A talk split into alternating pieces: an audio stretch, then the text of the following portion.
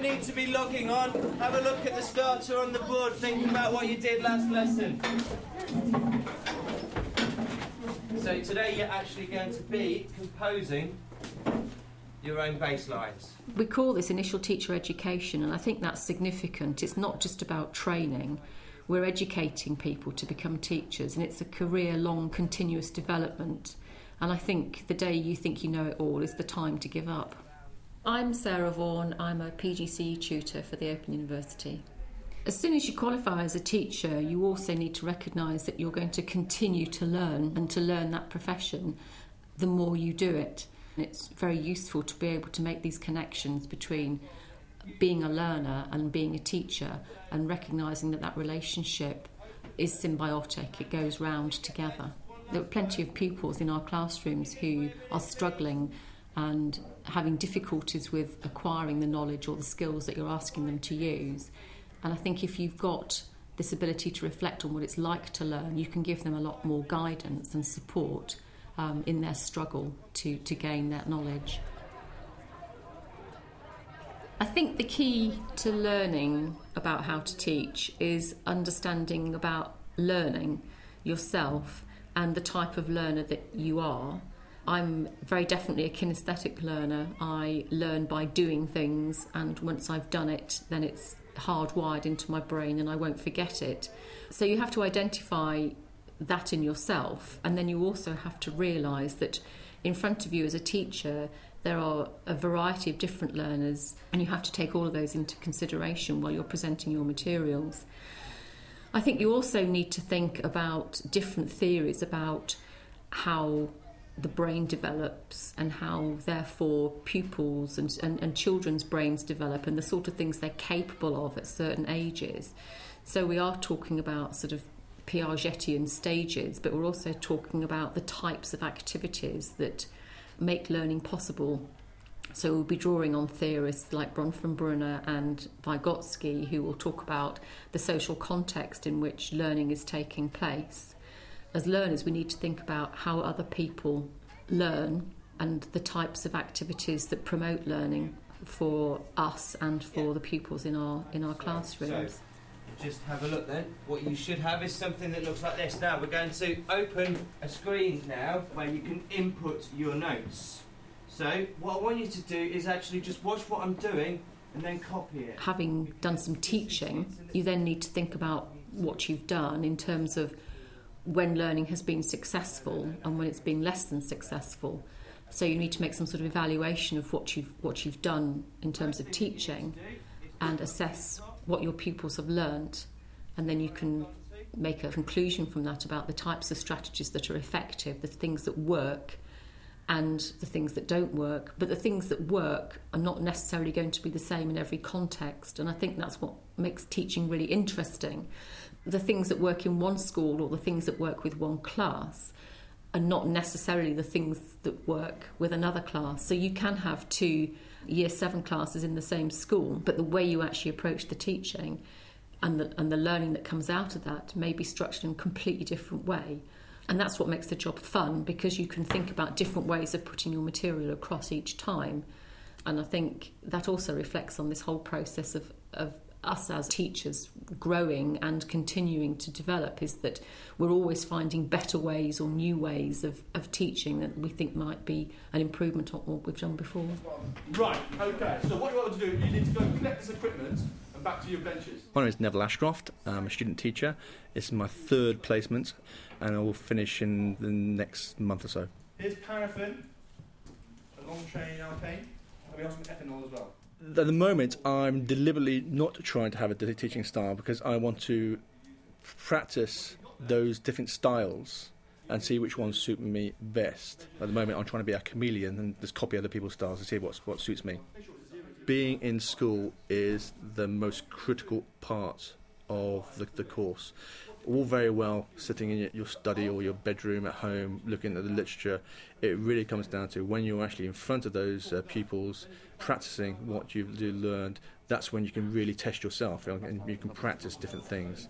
So, what did you start off with? 17 degrees. 17, well, you're nearly 30 degrees now, so you've got a temperature change, right? Uh, One more minute, okay, and then tidy up, okay? Yeah. I'm Dave Smith, Open University tutor on the PGCE course. It's really important that, that trainees work in more than one school simply because schools vary so much, and that as soon as you work in one school exclusively, it becomes a training that means that you will find it very difficult to adapt if at any point in your career you need to move. And if someone starts in one school and becomes effective in that school, it ought to be a taking off point for an ability to be able to work effectively in other situations. But if they remain in that school and remain there too long, then those habits become exactly that. They become habits rather than practices that they're aware of and thinking about and considering the applicability of. Jack, Jack, no, no, we cannot give up. Guys, have you written it down?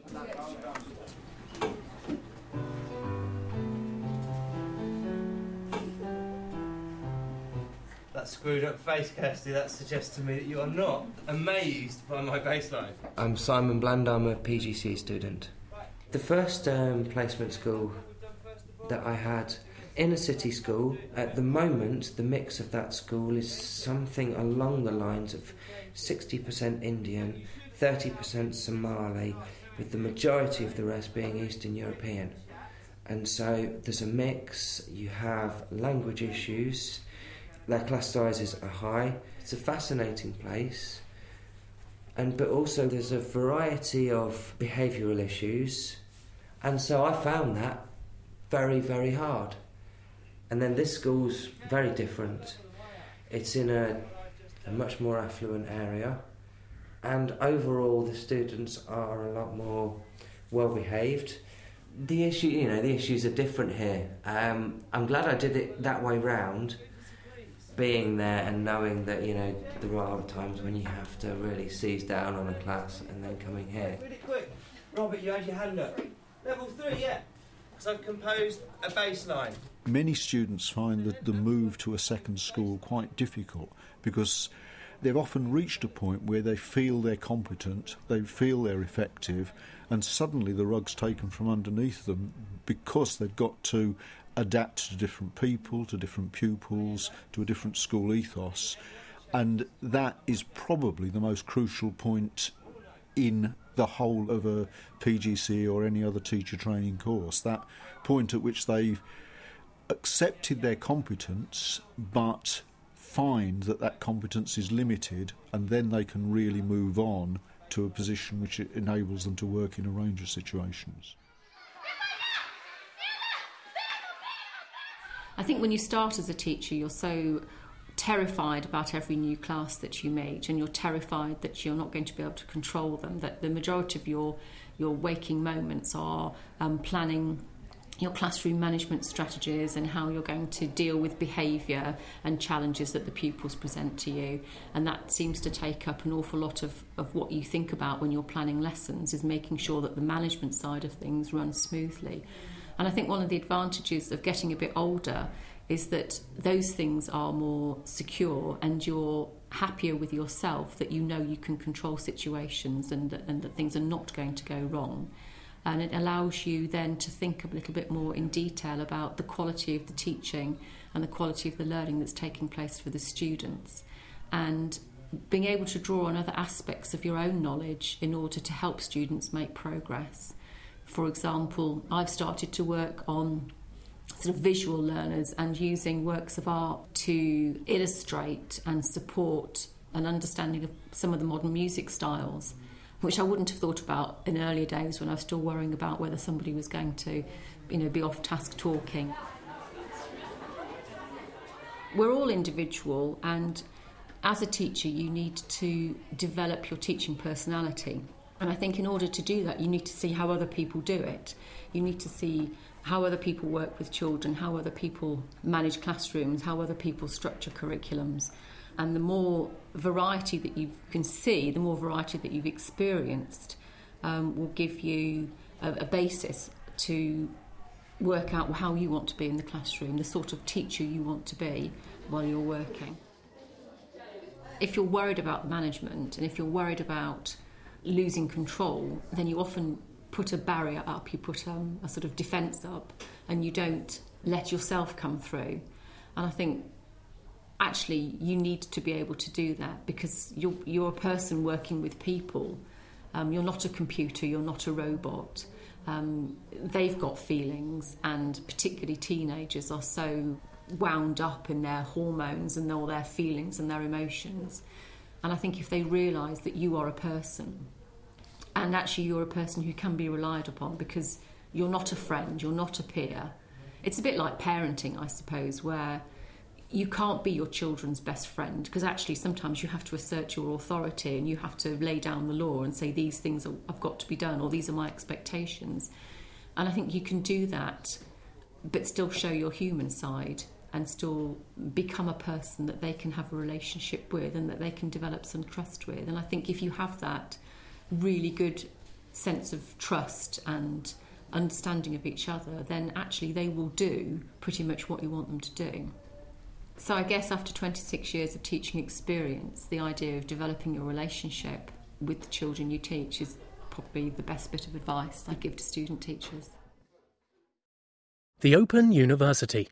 For more information, go to www.open.edu forward slash iTunes.